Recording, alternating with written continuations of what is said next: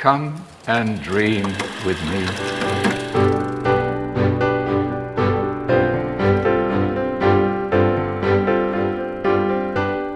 To What Do You Want to Watch, the Exposure Network's premier media podcast. Every week we get together to talk about movies, TV, and online content, help you answer the question, who could have guessed that a couple of plumbers would get everyone so riled up? I'm your host, Ashley Hobley. Join me today, Dylan Blight. Yahoo! I think you gave that exact same noise. I think I said something slightly different last week. Like not on the spoiler cast, it was, yeah. Yeah, okay. All right. Yeah, so on today's episode, we'll be discussing what's in our watch history, going over some news, giving some thumbs to trailers, and talking about this week's top three. But kick things off straight away, the biggest movie of the week, Super Mario Brothers movie, animated by Illumination, starring Chris Pratt, Charlie Day, Jack Black, Anya Taylor-Joy, Keegan-Michael Key, Seth Rogen. The adaptation of the beloved Mario franchise, almost 30 years to the day since the 1993 adaptation, which we also do as well, and you should go listen to that as well. Dylan has a review up on the website. We've got a spoiler cast on this podcast feed. But Dylan, do you want to give your spoiler-free thoughts on the Super Mario Brothers movie? Yeah, I think it's a perfectly okay sugar kids movie. It's son of a bitch. It's got... It's very colorful. It's got, you know, it's definitely aimed at younger audiences, which is fine. Like, I have no problem with that. But I don't think it has any substance to it. I think the script is just whatever. It's a bunch of bits and jokes and callbacks written first, and then a through line written to get those to connect together. I don't think there's anything. Which is, yeah, again, I'm so sick of talking about the movie at this point. It's been out less than a week, and you, yeah, and I'm sort of over it. But yeah, I don't think it's it's not a classic animated film. But if you just want, not to say everything has to be, but also just don't even think it's something I'm in a rush to rewatch. I understand a lot of people love it if they like obviously have their kids and they've got nostalgia and all this stuff. Cool, this movie. I'm really excited for the next Mario game, and this was a movie that came out. Cool, great stuff. Wow, 5 out of 10. Read my review. I'm sort of it's been out a week, and I feel like I am exhausted between talking about it and just like Twitter. I feel like I'm sort of just exhausted now. It's from, yeah. I enjoyed it a bit more than Dylan. Yeah, I think. I think. It's a fun movie, lots of fun characters, very colorful. There's something happening on screen all the time. Jack Black does an amazing performance as Bowser, including a song, which I'm sure news broke everywhere. Apparently it's eligible for the Oscars this year. So here's hoping. Bitches, 2024. Bitches, bitches, bitches. And you see he also filmed a music video? Did he? No, didn't. Yeah. He's like in a peach-colored room with like a peach-colored piano. No, that surprises me about Jack Black. Yeah, so here's hoping that, you know, 2024 at the Oscars, Jack Black, Oscar-nominated performing Peaches on stage by the President of the United States of America, and then he performs this. Yeah, I don't know. Yeah, maybe the film is more interesting, or the discussion around it is more interesting. Like, it's a perfectly fine, unoffensive kids movie, but people are pretty livid about it. Like, I understand, like, both directions. Like, people on the film side are, like, super angry about it, and then the people defending it are super angry about it. You know who's in the middle? Bunch of kids just enjoying their film, you know? Yeah, I think this movie is really... It's McDonald's. It's not like hard cuisine, you know? Like a food critic is not going to give McDonald's a very high rating, I would imagine. You know what I mean? It's perfectly average. But everybody loves McDonald's, you know? That's what it is. It's baseline. But if a food critic gave, because if you want to use this analogy, yes. If a food critic gave McDonald's 9 out of 10 and said, I understand this food's supposed to be shit, so accepting that it's shit 9 out of 10, would that be an acceptable? Like, would you trust that food critic? if that's what you want from your film critic. I guess. Like, you know, that's it. Really boils down to numbers not really being important. It's the voices. Yeah, well, numbers that aren't really important. Yeah, but if the food critic wrote tastes like ass, but it's targeted at kids, so would recommend. Like, it was. That's what all baby foods are like, right? Apparently, these baby foods are meant to be good for the kids. You know, it's like any children's programming. If you look at it, like, incorrect. Sure, Bluey is a 10 out of 10. Bluey the exception, but something like Teletubbies, it does the job of being good for children. As an adult watching it critically, not very good. I don't think anyone would. Teletubbies falls into like preschool material that I don't think people review. Maybe they should. Yeah. I'm sure there's somebody reviewing like you aren't going to review that Jedi show that's going to come out, the little Young Jedi Adventures or whatever it's called? No, I'm going to watch it though. Okay. We'll see. But yeah, you know, check out all the content we've mentioned. Check out Arcade Couch. But yeah, we'll get back to I'll just cover it here. Super Mario Brothers, reading from Hollywood Reporter.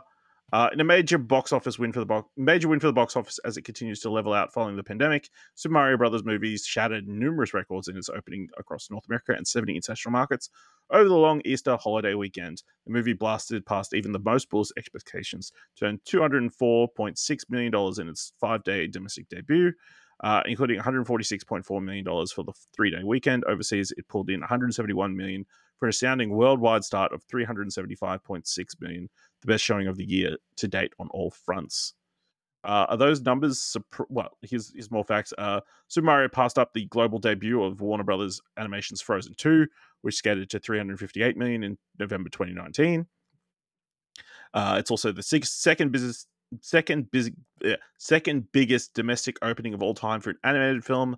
Laughed past Finding Dory's $135.1 million to rank behind only Incredibles 2, which made $183 million on its opening weekend.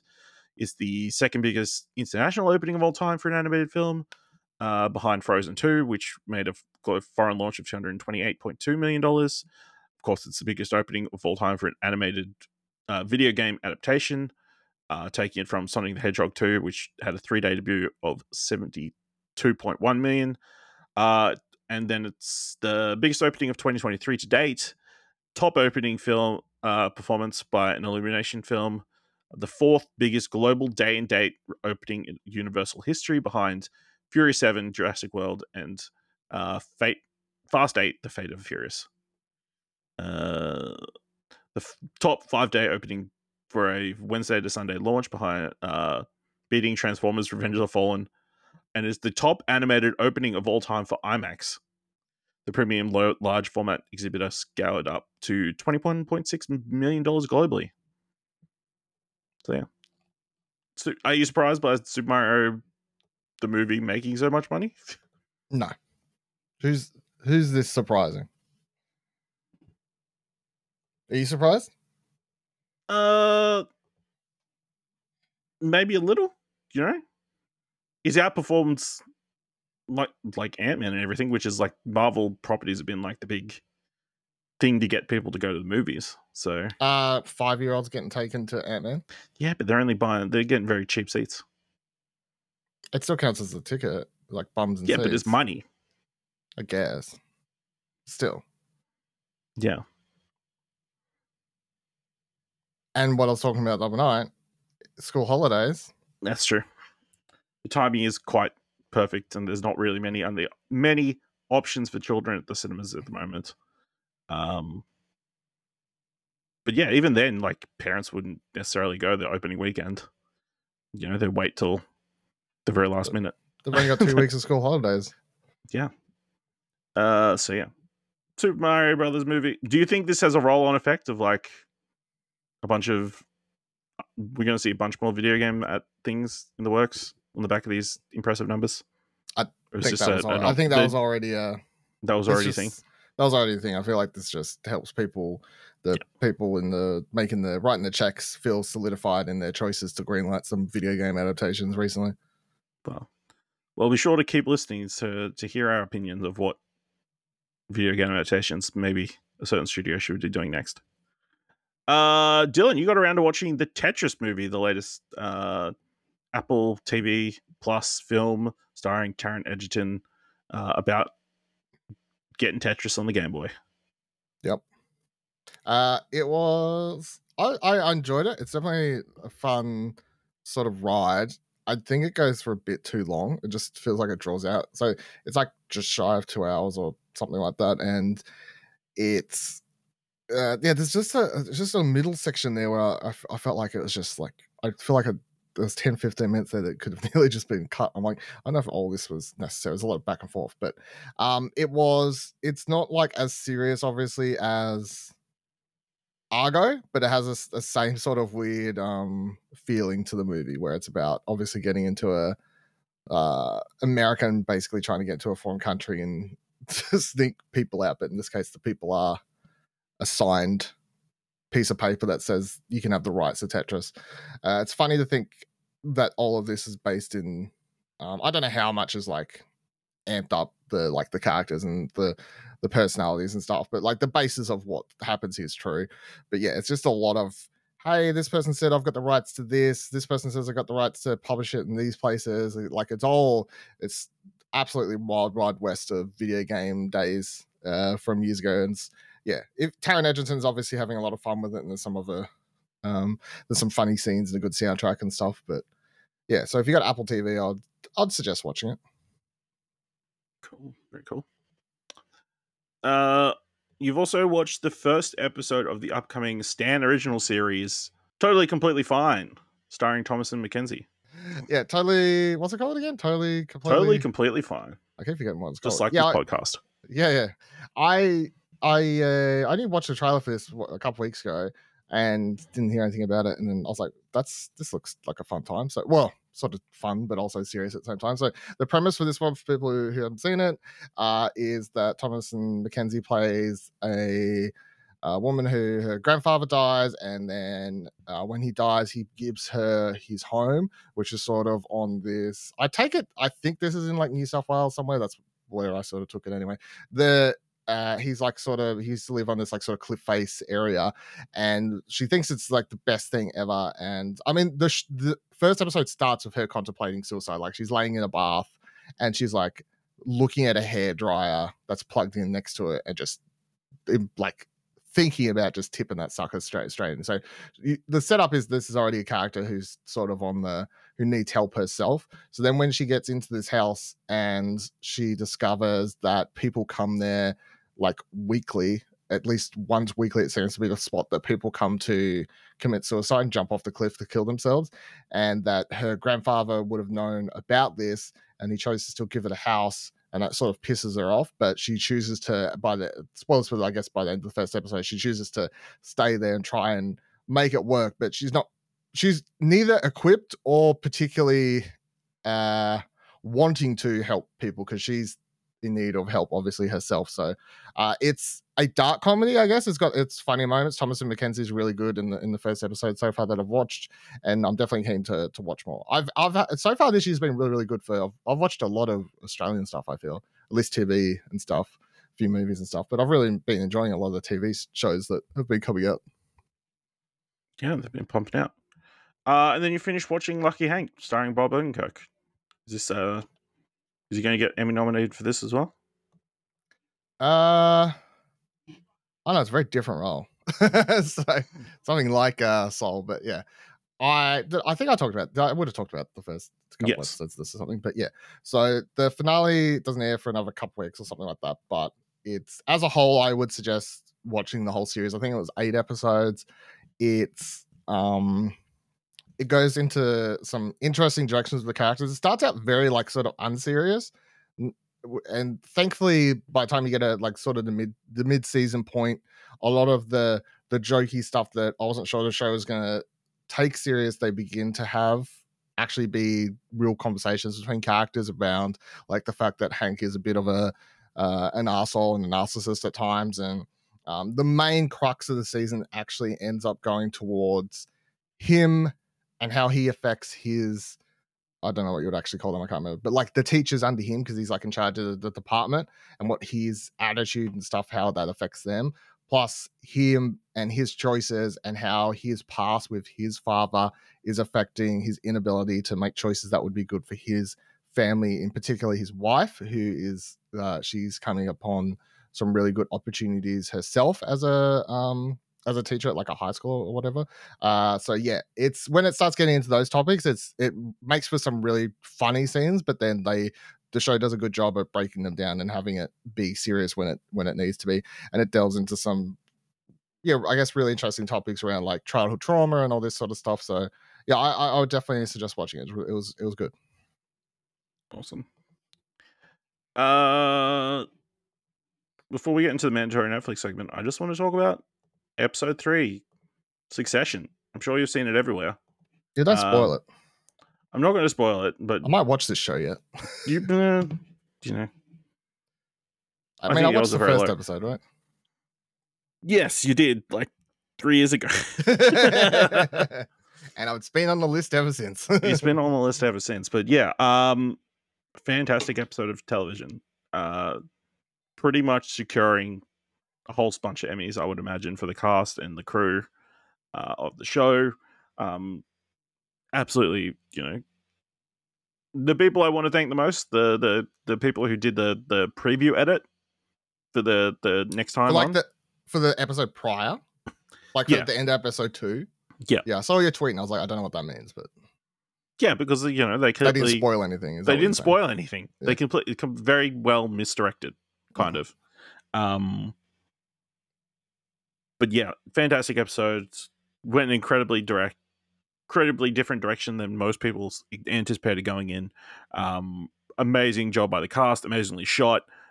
Even just listening to a bunch of discussions around it afterwards, like they did like a 27-minute like shot, like they did a one shot, like it was a as if it was a play, and because they're shooting on film, they had to like hide very film expensive. Canisters around because the film only goes for 10 minutes. Yeah, it's also very expensive to shoot a one take on film. Yes. People who fuck up are literally costing money. But they weren't like using just the one shot. It was like they cut that up. Yeah. But for the actors in the scene, they did it as if it was only the one shot, just so they could live through this whole thing in real time and that kind of stuff. Yeah, fantastic performances across the board. It might be the best episode of Succession. It's hard to say. It'll probably be one of the most memorable. And yeah, everybody should check it out. Also, you know, if you don't want to be spoiled about these things, it's just, you know, stay off social media. You know? It's crazy. I see everyone talking about it, but I haven't seen nothing that I would at least consider a spoiler. Just people I don't know. It's good. Yeah, I guess it depends on who you're following as well. Yeah. But you know, the age-old thing. You know, we're in the age of television. It gets spoiled as soon as it is, especially a HBO show. You know, because everybody needs to get in straight away with the memes and the jokes, and American audiences have just been trained to spoil everything as it, you know, to tweet along, you know. Mm. So it's been happening for like at least a decade at this point. If you're being upset about people spoiling TV as it is, you need to... It's one of those things, like even as someone who still wants to watch this show and hopes to catch up on it eventually, and like as someone who's been thinking that for years at this point, I just accept the fact that I don't put this as the number one priority. Yeah. That I just accept if I get spoiled, it's, you know, it is what it is. It is, yes. Yeah. Done. All right. Let's move into the mandatory Netflix segment of the show. So I've watched the first episode, and you've watched the first few episodes of the Netflix series. Yeah, I was binging it this morning. You were binging it this morning, yeah. Starring Ali Wong and Steven Yeun. In which they have a road rage incident and shit spirals from there outside a hardware store. Yeah, I'm very keen to watch more. I've only watched the one episode, but it is like very tense the entire time. Lots of different, both of these characters are very coming from like very, intense situations, but very differing situations. They're both really fantastic. There's also some comedic elements to it all, but it is definitely, at least in the premiere episode, it's like definitely leaning more towards the drama side. But yeah, it looks like this is going to be beef that goes for a while. Dylan, what have you thought of beef so far? Yeah, I've really been enjoying it. Hence the fuck it. Today's my sad day. I'm just like sitting here watching it. Very bingeable, very engaging television show. Each episode's like 35, 40 minutes. So I think there's 10 episodes. So it's like by the time one finishes, I'm like, fucking all right, another one. I think I just stopped to get food at some stage. But the setup is, and you watch the trailer, you're like, is this like super serious or is it meant to be a joke? It definitely is, I would say, more of a drama than a comedy, but it is funny at times. Like, it leans more towards the drama side than the comedy side. It starts as this most over the top, as in the first episode, just gets straight into it where these characters bump into each other and just like they're both on the edge of exploding, and that's what causes this major sort of altercation between them, road rage incident. But as the show progresses and the episodes go down, the more you learn about these characters' lives. It's not that you feel sorry for them, because they consistently continue to make horrible decisions. But I guess if you were to push all that aside, they do both have like sort of, I guess, they're playing into different. I don't know how you put it. Like what's his name again? The dude? Steven Yeun. Steven Yeun, yeah. Like, his character is this down on his luck dude who's his cousin sort of fucked over his family by doing something, and then he's really wants to do right by his parents, and they're not. They're back. I think they're out of the country, I assume that's what the go is. I can't remember now, but he wants to get him. He, like, his whole dream is to buy this plot of land and build a house so his mum and dad can come back over and live there and like enjoy the last of their life. And he's like trying to do all the right things, and he lives with his brother, and he's like investing all his money in crypto and like just sort of has like a nothing attitude, and he just gets really down, and he's doesn't think anything's going right in his life. And then what's character, what's her name? I fucking forgetting everyone's name today. Jesus Christ. The comedian, Ali Wong. Ali Wong's character is someone who so she's rich. She's like sort of on the opposite side, but it's not played as she's the bad guy, he's the good guy, because of their sort of social economical status. It's she's worked really hard for it, and she deserves to have her success, but she's sort of getting roadblocked by a lot of things, and she's unable to. The way they portray her character is this: she's sort of, her built-up rage is caused by her having to have this, I've got to smile at everything, I can't complain about things, because people tell me, like, her husband in that first episode straight away, sort of like when she tries to vent to him, and then straight away he's like, just breathe and smile, and like everything will be okay. Like, just doesn't let her actually emote at all. So they're like, they build upon there, but also the other characters introduced and the stuff you get to see, like how a lot of characters around them are also going through similar sorts of just, you know, having to play face as people do in life. It's definitely a really well written series, and I can see it being one that isn't on, at least I know, by the end of the year, because a lot of other things could come out, obviously. But yeah, I wouldn't be surprised if this is on a lot of people's favorite shows of the year. Yeah, I think really, really good. Just there's like two really out there reveals in the first episode, at least. One revealing why he had all those winners, which I didn't clue into at the start. And then what's in the safe and why she wants to get to it. Also, what a reveal. Mm. So, looking forward to continuing watching the beef. Great app. Also, fantastic marketing. Apparently check out the marketing for the beef. They've got people going around, starting road rage with each other, and then when the people start to fight them, they're like, wait, it's just a prank, bro. It's for Netflix series. It's for beef. Crazy.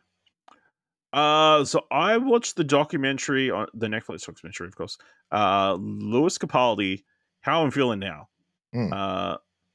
So, of course, Lewis Capaldi blew up as an artist in, like, 2019 or whatever, when his song... what was the name of that song? I don't know, because I'll tell you right now, I want to watch this. I'm not a big fan of his music. It's not my like type of thing, but I like him as a person. I just love that he's just this dude Like, he plays these very soulful songs, and his dad's Peter fucking Capaldi. So Someone You Love. That was his massive hit. That, like, it was everywhere. Scottish dude, youngest child, trying to be a singer-songwriter all through his teens. Eventually gets his big break, but still very, down to earth. He's a very charismatic dude.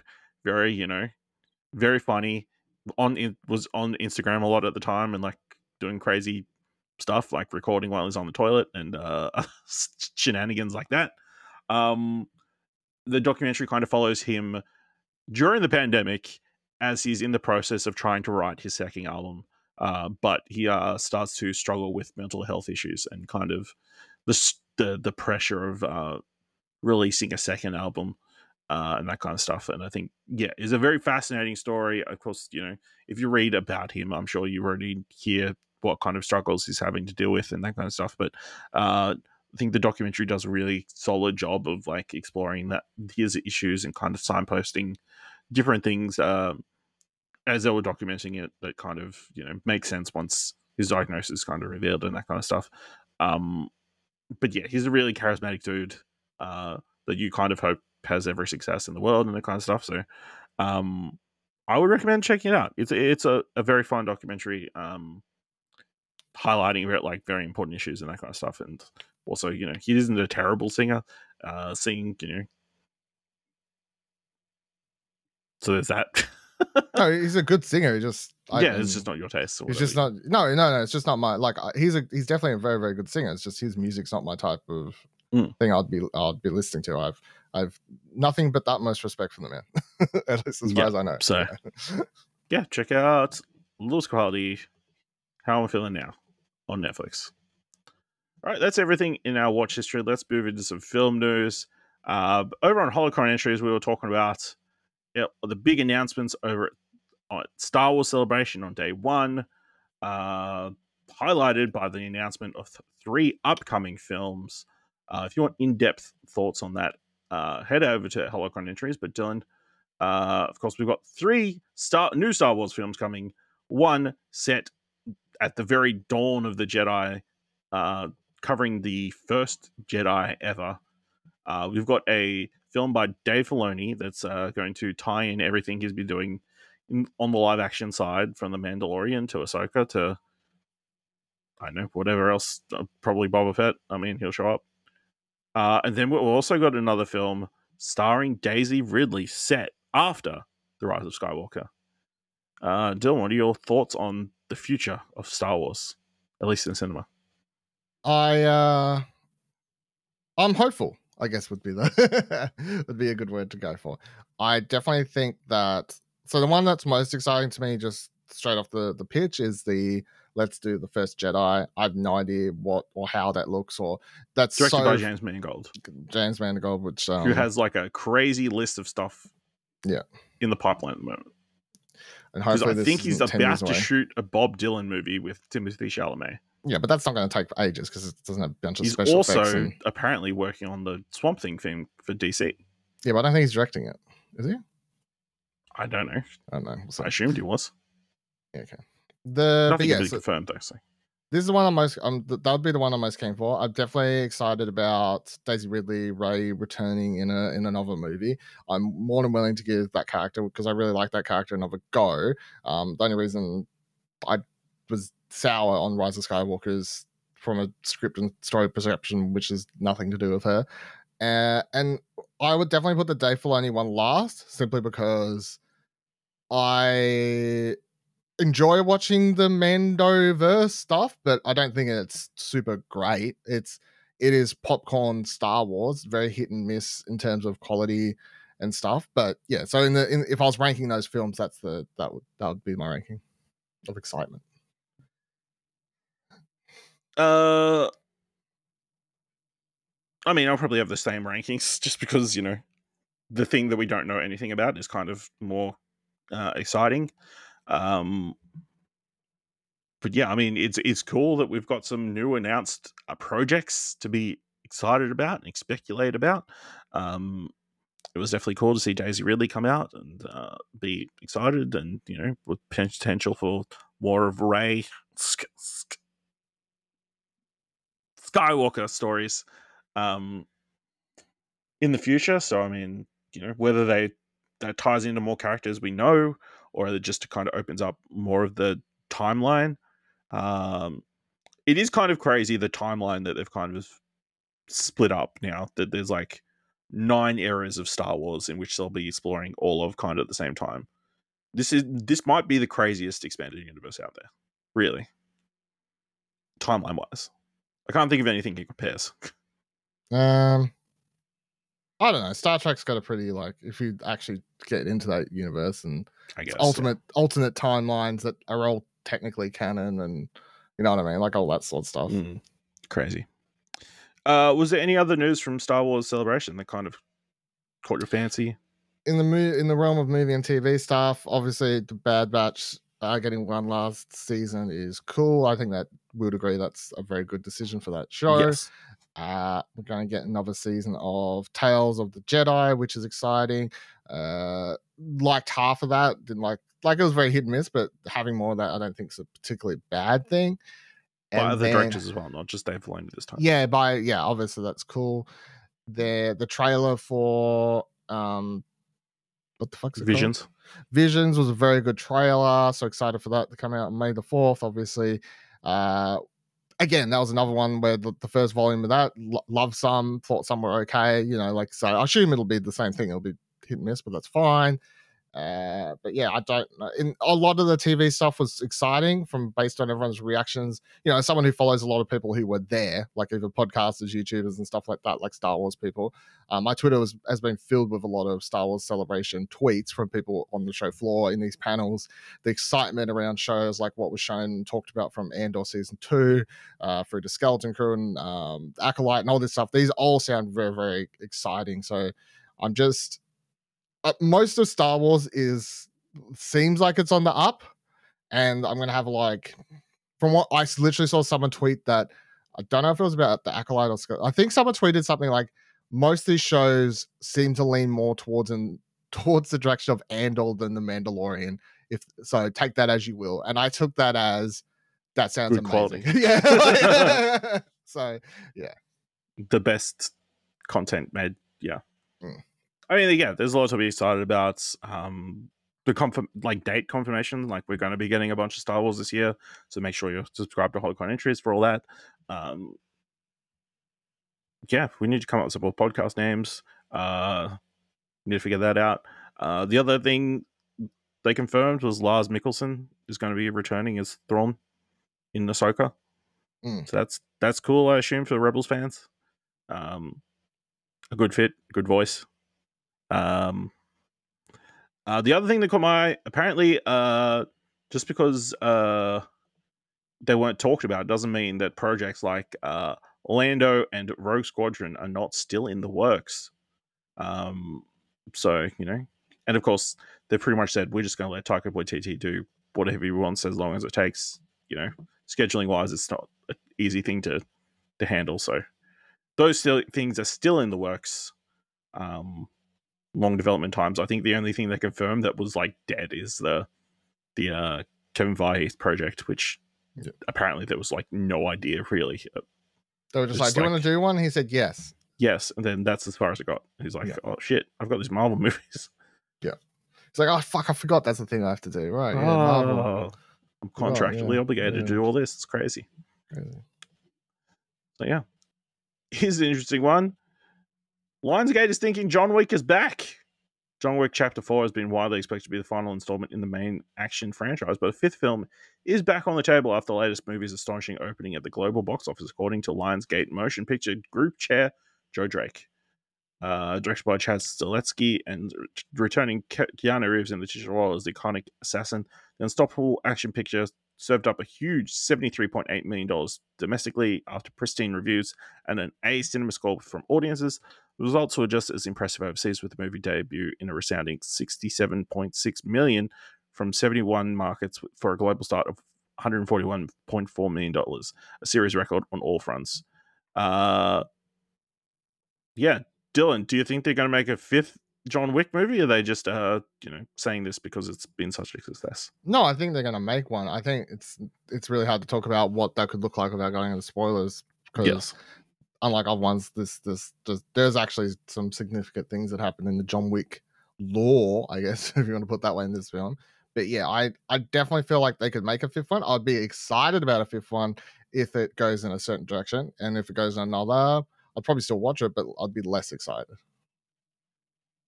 Okay. It'd be silly not to make another one in that universe with the amount of money it's making, I feel. Like, I can't blame them for that. Direct, yeah. I don't know if they're guaranteed they're going to make another John Wick. I think maybe they'll wait to see how successful the... who was it? The TV show thing? Ana de Armas spin-off Ballerina is, and the Continental TV show. If those are huge successes and it's just the world that people are interested in, maybe they won't feel the need to bring Keanu Reeves back in. But, if they underperform, maybe they will. I think the Ballerinas will do very well with Ana de Armas. I mean, yeah, she's fantastic in Bonds. She's a great lead, as long as there's a solid story, but into a good action choreography and that kind of stuff. So, speaking of fifth entries and things, Shrek is still holding out for another film, and if possible, another franchise.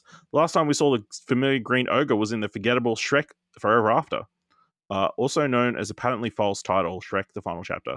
But DreamWorks can't let Shrek live happily ever after, and with the recent success of reviving long-dead franchises, Power Rangers and Ghostbusters, the studio is still in the process of rebooting their reliable franchise. It turns out Shrek 5 will be a reinvention of sorts. An interview with The Hollywood Reporter, Boss Baby screenwriter Michael McMullers revealed the status of the fifth installment of the series. Shrek 5 is being developed. I finished that script, and I really, really love. It's really personal to me, and it's got a big reinvention behind it that I guess I can't really reveal. But since DreamWorks was sold to Universal in that time for over $3 billion, I imagine they're particularly interested in it and stepping up and actually figuring out the future of the franchise in that way on the corporate level. Reinvention was sort of called for. There have been 4 films and a lot of material, so the characters are pretty beloved and they're great characters, but you also have to think of a pretty new take on at that point. Dylan, are you keen on a fifth Shrek movie? No, of course I'm not. The thing that I find most interesting about this is that I just often feel like these Hollywood execs and stuff react weirdly to successes they have, and I don't know what it means. So Puss in Boots does really well critically and commercially, and they go, fucking people love Shrek, let's bring him back. Not that movie was, at least from what I, as far as I haven't watched it, but from what I've read and people's reactions, it seemed to be that everyone loved it for being inventive in its storytelling and having really good animation and just an interesting story and delving into sort of making Puss in Boots have like an actual character, like going through something, that just a good movie. Fuck yes. Me, right? So, but yeah, the reaction is people love Puss in Boots. They must want more Shrek. Right? I mean, yes and no. Like, the idea of a Puss in Boots movie that turns into The Last Wish is because they want to make another Puss in Boots movie because of the property. You know what I mean? I don't know. This last Puss in Boots movie... I don't think the Puss in Boots Last Wish comes out of nothing. Someone comes up with an idea and is like, let's use that property, or we need to use this. I've got an idea for a great Puss in Boots movie. Let's make that. I think it's developing an idea for a Puss in Boots movie, which eventually results in The Last Wish. Yeah, but they didn't rush it out. It's been 10 years, over 10 years since the last one. It's also been that long since the last Shrek movie. Yeah, but the Shrek movie sounds reactionary, whereas the Puss in Boots movie didn't seem reactionary. It sounds like, I don't think you wrote the script in the 5 months since the movie came out. Well, you know what I mean? I feel like it's been it's been in development for a very long time. You say that. I do say that. Could have wrote it in the fucking toilet for all I know. Harsh. But also impossible. thematically correct. Yeah. From what they're definitely actively pursuing the original cast of Cameron Diaz, Mike Myers, and Eddie Murphy. And there is a bit of a hint at Shrek in The Last Wish. So I wouldn't be surprised. I saw that 3 seconds of him in it or whatever. I saw that there might be more of a hint afterwards as well. Okay. But, yeah, I don't know. Shrek. What does Shrek look like in 2023? Green dude, ogre. True. Maybe there isn't so much ogre shaming in this movie. You know, they just accept him for the way he is. You know, wouldn't that be a crazy concept? Acceptance. Yeah. What a concept. What a concept. This is an interesting one. Stranger Things set to conclude after 5 seasons on Netflix, but the universe is a crazy idea. But the universe is expanding. An untitled animated series has been greenlit by Netflix, with Flying Bark Productions and executive producer Eric Robles developing. It's unknown what the animated series will be, but the Duffer Brothers have said, "We've always dreamed of an animated Stranger Things in the vein of the Saturday morning cartoons that we grew up loving, and to see this dream realized has been absolutely thrilling. We couldn't be more blown away by what Eric Robles and his team have come up with. The scripts and artwork are incredible. We can't wait to share more with you. The adventure continues." Dylan, what are your thoughts on them making an animated Stranger Things series? What would you actually want this to be? I don't know.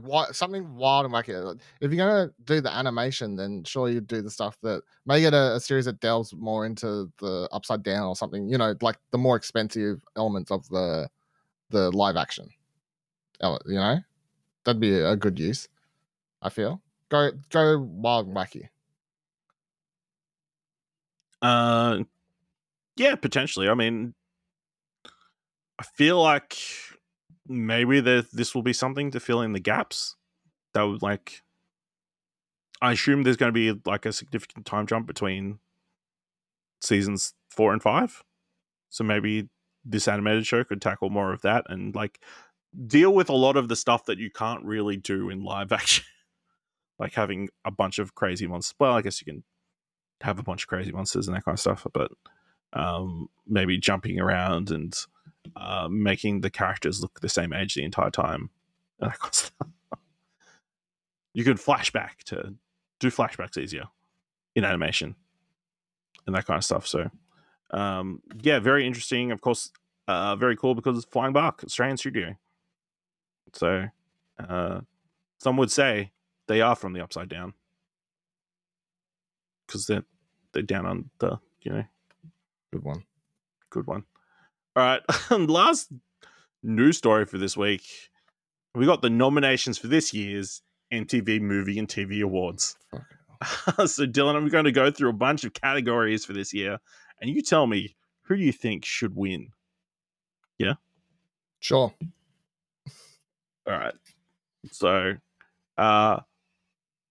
best song nominees are Demi Lovato for Still Alive from Scream 5.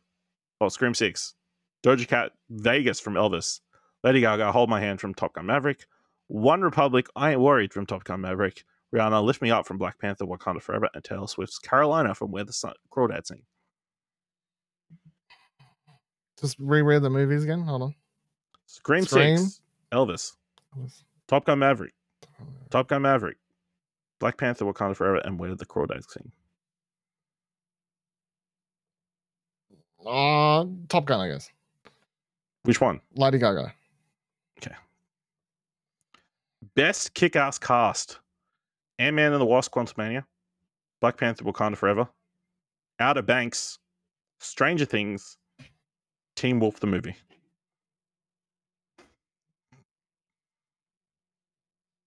What if I... Oh. Stranger Things. It's a pretty shit list. To be honest.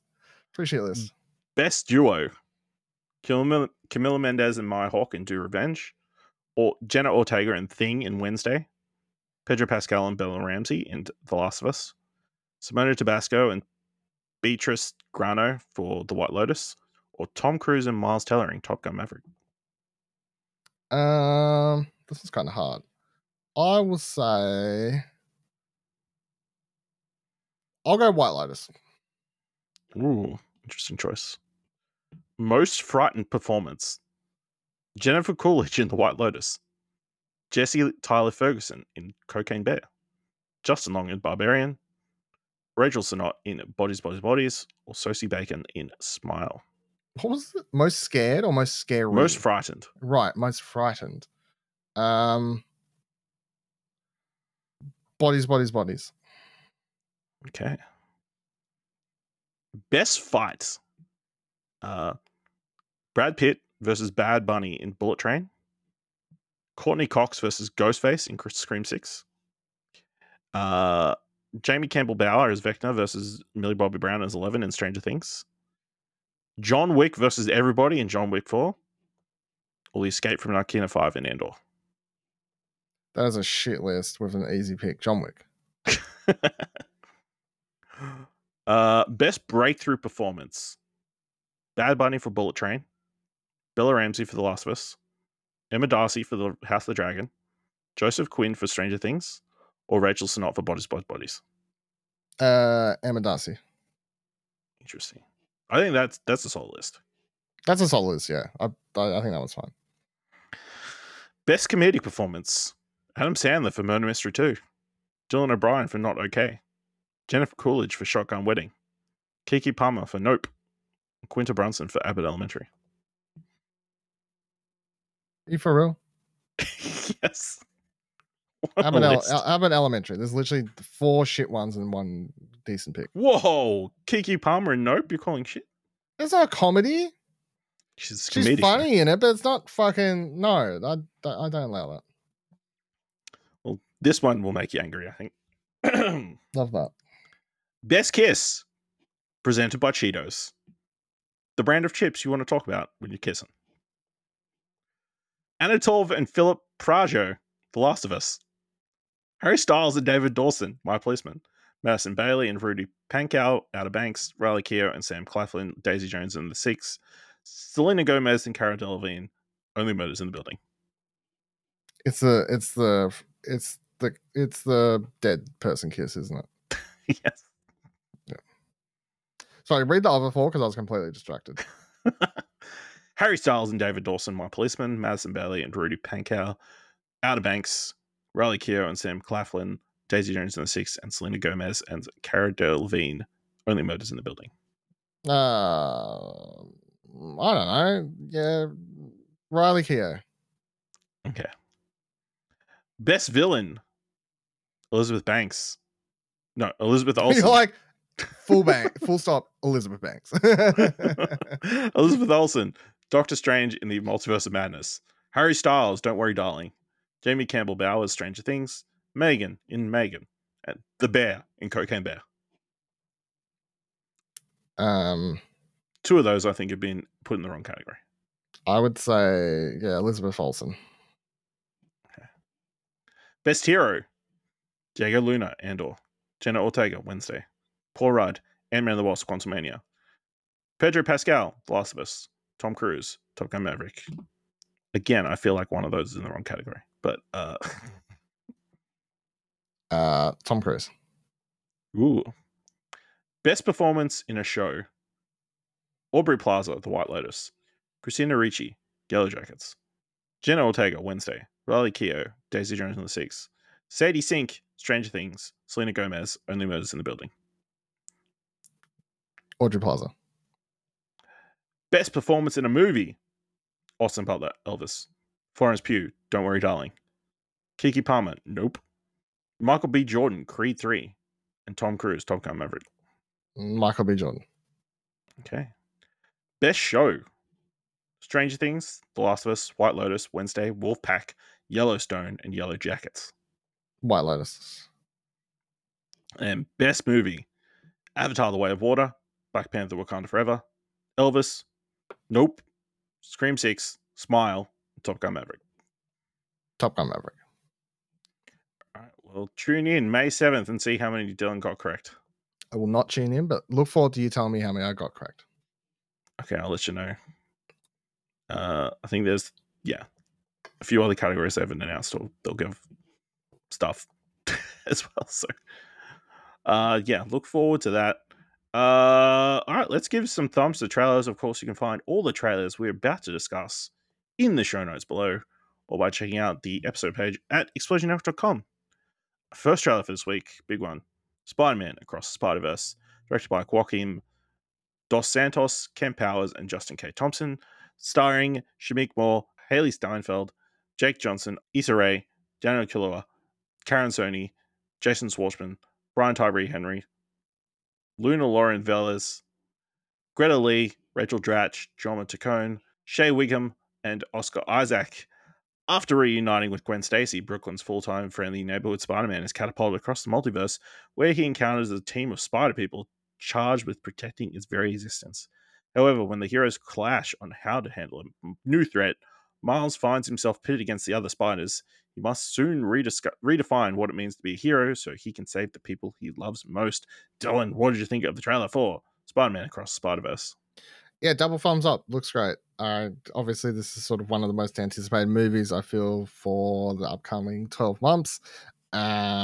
It looks to have an even wilder, animation style than the first one once they go into the multiverse. An insane amount of characters. If you thought, 6 spider people in the first one was a lot, it's like, hold on to your horses, everyone. Here's about 100 million.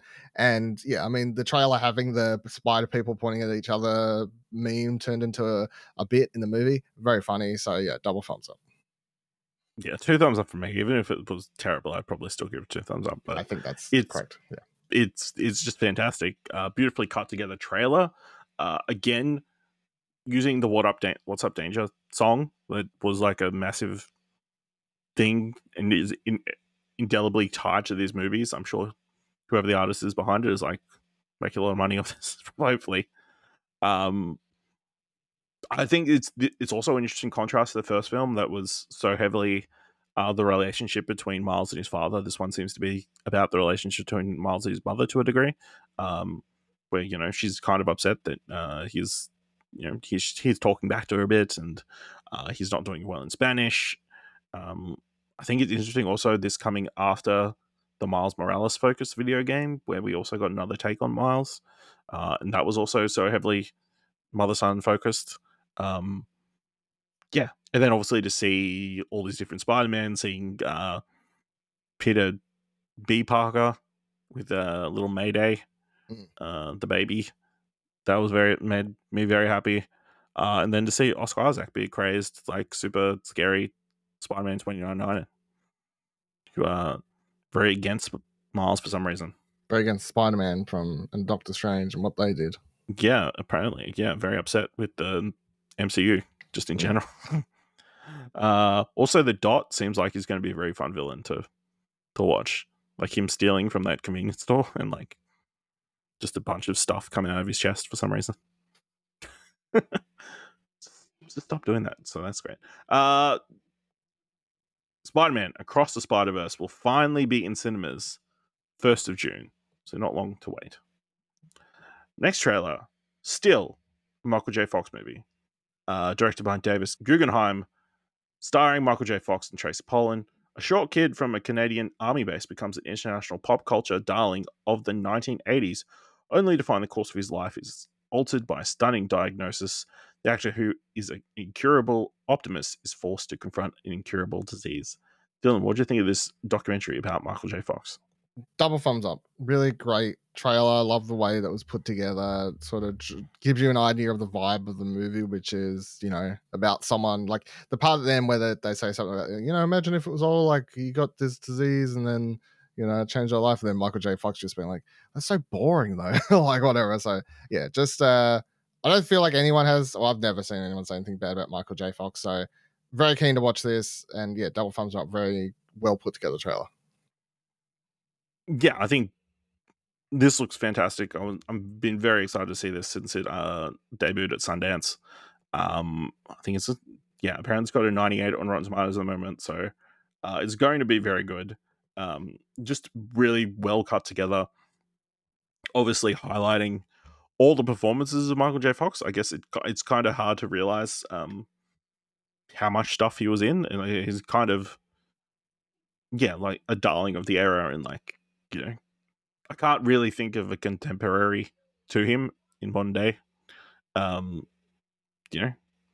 least not one who was been turned on by the audience. You know what I mean? But yeah, this looks really fantastic. Beautifully use of More Than a Feeling in the trailer as well. I think just a fantastically cut trailer.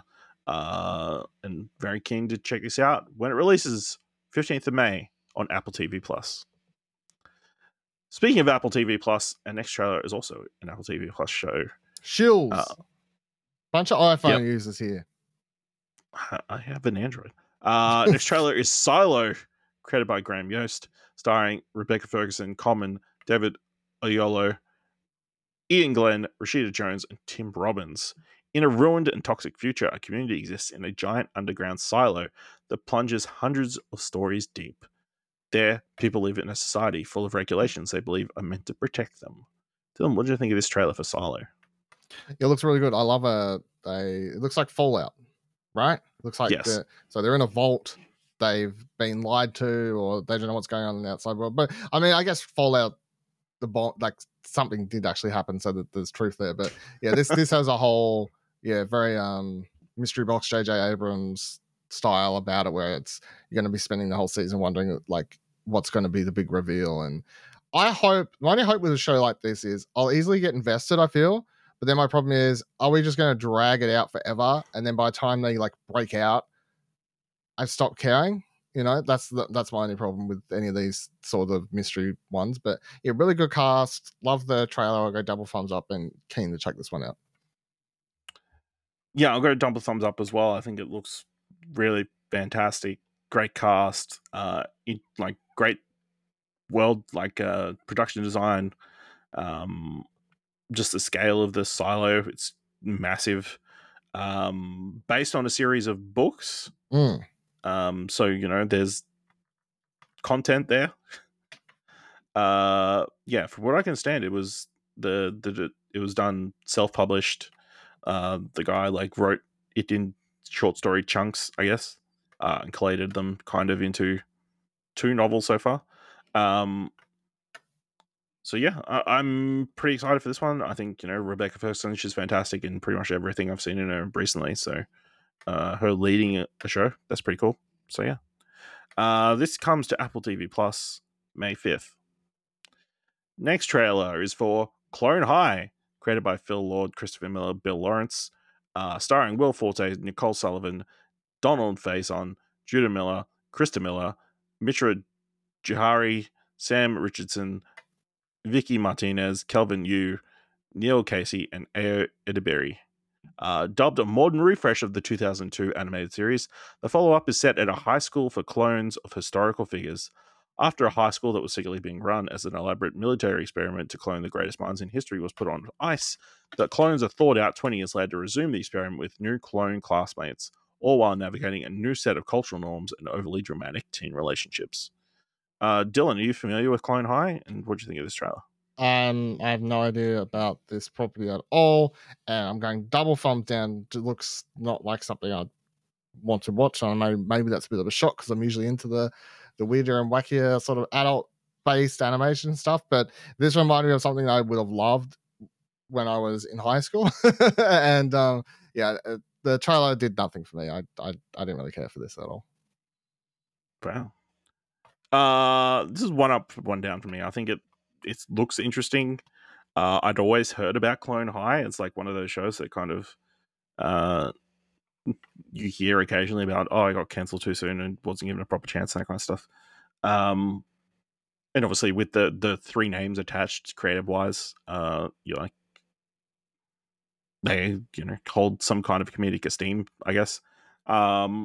It looks interesting enough. Apparently a bunch of the characters have been recast because you can't have white people playing all the roles anymore, especially of colored people and that kind of stuff. So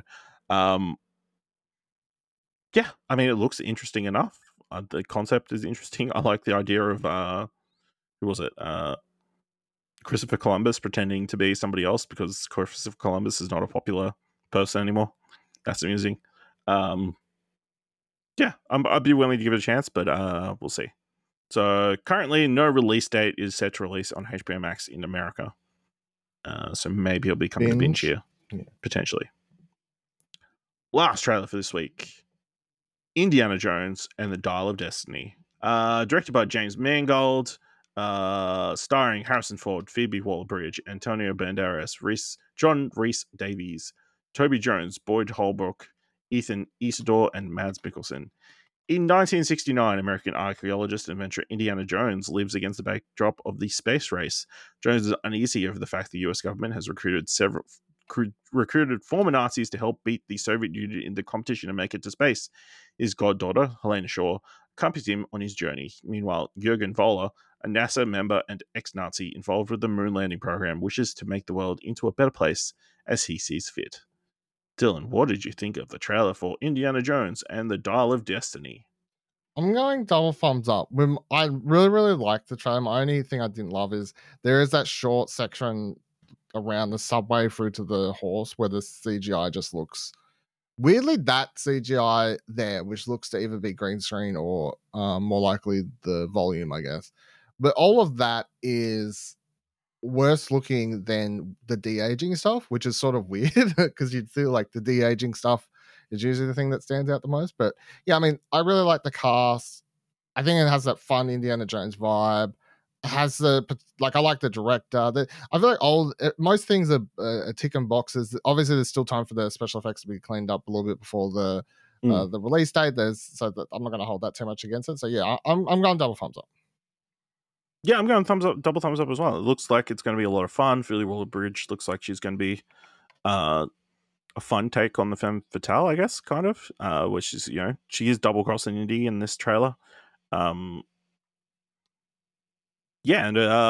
Mads Mikkelsen playing Nazi. Who would have ever guessed that he would play that sort of a villainous character, am I right? What was the line that you quoted back to me that he said? I'm going to finish what Hitler started. Yeah, he's the most atypical Indiana Jones. It's like, where only some character, that's the most original line I've heard ever. No one recently has ever said, I'm going to finish what Hitler started or wanted to finish what Hitler started in the real world. Crazy. So, this looks good. Obviously, they put a lot of money behind it, being debuted at Star Wars Celebration. So, that's a bold choice. No, they showed a teaser trailer, I think, the other year as well and stuff. They always have it at the Lucasfilm panel. They've always talked Indiana Jones at the Lucasfilm panel. That's where they even showed the first trailer for Warwick Davis. Fucking, what's my call? The Willow. The Willow, yeah. Okay, interesting. All right, so this is releasing in Australian cinemas on the 29th of June. So look forward to that. All right, let's jump into this week's Top 3. Definitely in the top 3. And with Nintendo's massive success with the Super Mario Brothers movie, the easy top 3 this week is top 3 Nintendo movies. No, top 3 movies Nintendo should make next. I'm going to help them out. Dylan, what's your number 3? Number 3 is... Now, this may be a shocking revelation. Should be maybe higher on most people's list, but I'll go number 3. I'm going Legend of Zelda at number 3. So obviously Zelda, I feel like more so than Mario, has been the Nintendo franchise that people want turned into a movie or TV series more than anything else. I'm putting it lower because if I could only get one made and my top 3, it's probably, I'll make it my number 1. And if they tried to turn this into a movie, I just feel like they have to treat it a little bit more serious or else it would just fuck it all up. So, yeah, I'll go number 3. All right. My number 3, Star Fox. Everybody loves space stuff, and you've got a massive property that you can't figure out how to make good games for anymore. So why not just do that? Make it Top Gun, but Star Fox. Top Gun Maverick, but with Star Fox. Going on some crazy space mission trying to take out whatever the big-headed dude. Do a barrel roll, and they do a bunch of barrel rolls. Barrel rolls are key to the fulfillment of the mission. Yeah, I mean, Star Fox seems like a no-brainer for, you know, an animated movie at the very least. And yeah, like, it's a property that they have not been handling very well. So maybe in another format, they'll be more successful. Dylan, what's your number two? My number two is Kirby. So okay. My pitch for Kirby is, I don't want Kirby speaking. So I need a new character introduced as a sidekick that does the talking, but Kirby's still the star, and the new character that's introduced for the film is sort of an audience conduit, if that makes sense, to be along for the journey with Kirby. And it's going to be about Kirby trying to stop, I don't know, you just go something like King Dededee's like kidnapped a bunch of, you know, like the most atypical sort of Kirby plot for something, but goes on an adventure, has to suck a bunch of things up, turn into cars, wild time. Movie, 10 out of 10. Wild time. That's what we're here. My number two, Luigi's Mansion. I mean, the obvious one is Super Mario Brothers, the movie too. But let's just give Luigi his own movie, you know? He'll side, you know, set to the side this entire movie. But the best parts of Luigi's part is all the scary stuff. So just lean into that. Make a kids horror movie with Luigi at the center about him vacuum up ghosts. That makes sense. The problem with that is if I took the Luigi from the Mario Brothers movie, I cannot picture that character willingly going into a building. Yeah, that is a bit of a struggle, but I'm sure they'll find a way. Yeah, okay. Yeah, but he got brave at the end of the movie, so maybe he's, you know, yeah, he'd be willing to at the moment. Yeah. So yeah, that's my number two. Dylan, what's your number one? My number one is Metroid. So I guess similar to what you said, space, everyone loves that. Hey, so Metroid is it's kids Alien. It's a family friendly Alien is what it is. You know, it's like, it's PG. You've got this fantastic character in Samus that could be a star, like sort of well-beloved heroine that you could build a bigger, like, you could do it animated, you could do it live action, I don't really care to be honest, but you could just build someone around that and like sort of mold Samus a little bit, because although there's lore for the character, it's not like someone who's like a bunch of voice roles and stuff. Like you could create a voice a bit more for that character, like they've done for Mario and Luigi and stuff like that, like most Nintendo properties. But I definitely feel like the lore within the Metroid universe and the amount of planets and weapons and like the cool variety of enemy designs and the design of Samus herself and all that stuff definitely makes for the best next thing for them to adapt in my mind. All right, my number one, Donkey Kong. Give him the movie. Give it to Seth Rogen. Let him do whatever he wants, you know? Let him peck dance all over the place, you know? You've got all the supporting characters already designed and ready there. You've already got, like, the Kong world kind of built up. Surely, based on this movie, they've got to have some crazy, wild, wacky Minecraft scene. Or minecart scene.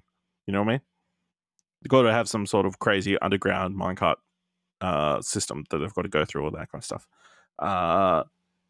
Have to stop King K. Rool from doing something. Yeah. I think, give me Donkey Kong. Give us more Seth Rogen. Donkey Kong. Doing the Donkey Kong rap. Just dancing impacts. It's going to be great.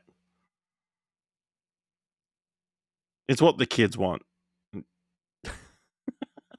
Kids want lots. And as adults, we're supposed to say, you don't always get what you want. Or what you want is not correct. In this case, they will, because money. All right, Dylan, this week, what do you want to watch? Oh, no. Fuck. Yeah, hold on. This week, I want to watch... I want to watch Suzumi. Do you reckon is it Suzumi or Suzumi? Let's find out together. Let's find out next week when we've watched the film and know how to pronounce it. But I don't know if they'll pronounce it like English-wise. You know? Yeah, but I'd say it in Japanese, and I guess it'll probably, I don't know, might help. Yeah. So you're watching that when? Today? Tomorrow? Tonight, out of day of recording. Yeah, and then I'm watching it Friday. So obviously we both came for that. That's the new movie from the person who done Your Name and Weathering of You. Yes. So that's exciting. It's about a girl who falls in love with a chair. Exciting. Other than that, my TV pick for the week would be nothing. Really? Okay. I don't think I have one this week. All right. Well, yeah, I'm excited for Suzume. I'm very keen to check it out. My TV pick coming to the good old ABC. Oh, Auntie Donna's Coffee Cafe. I forgot. That's my pick too. That's out tomorrow, I think, right? As a recording? It's out tomorrow. Yeah. Or day of release, the recording. So, in which the description, Auntie Donna's marks Broden and Zachary, the high-octane and unpredictable series, follows the story of three best mates running a trendy cafe down one of Melbourne's less than iconic laneways. So, yeah, definitely looking forward to that. Let us know what you want to watch this week by going to explosion.com/Twitter or jump to Discord at explosion.com/Discord. If you want to help us out here at What Do You Want to Watch, leave us a review, Apple Podcasts, Podchaser, leave us 5 stars, then we can leave 5 stars or just tell people about the show. And if you've enjoyed this episode or the podcast in general and thought it's at least worth $1, head over to our coach page at explosion.com/support. Thank you very much for listening. Until next time, keep watching stuff, I guess.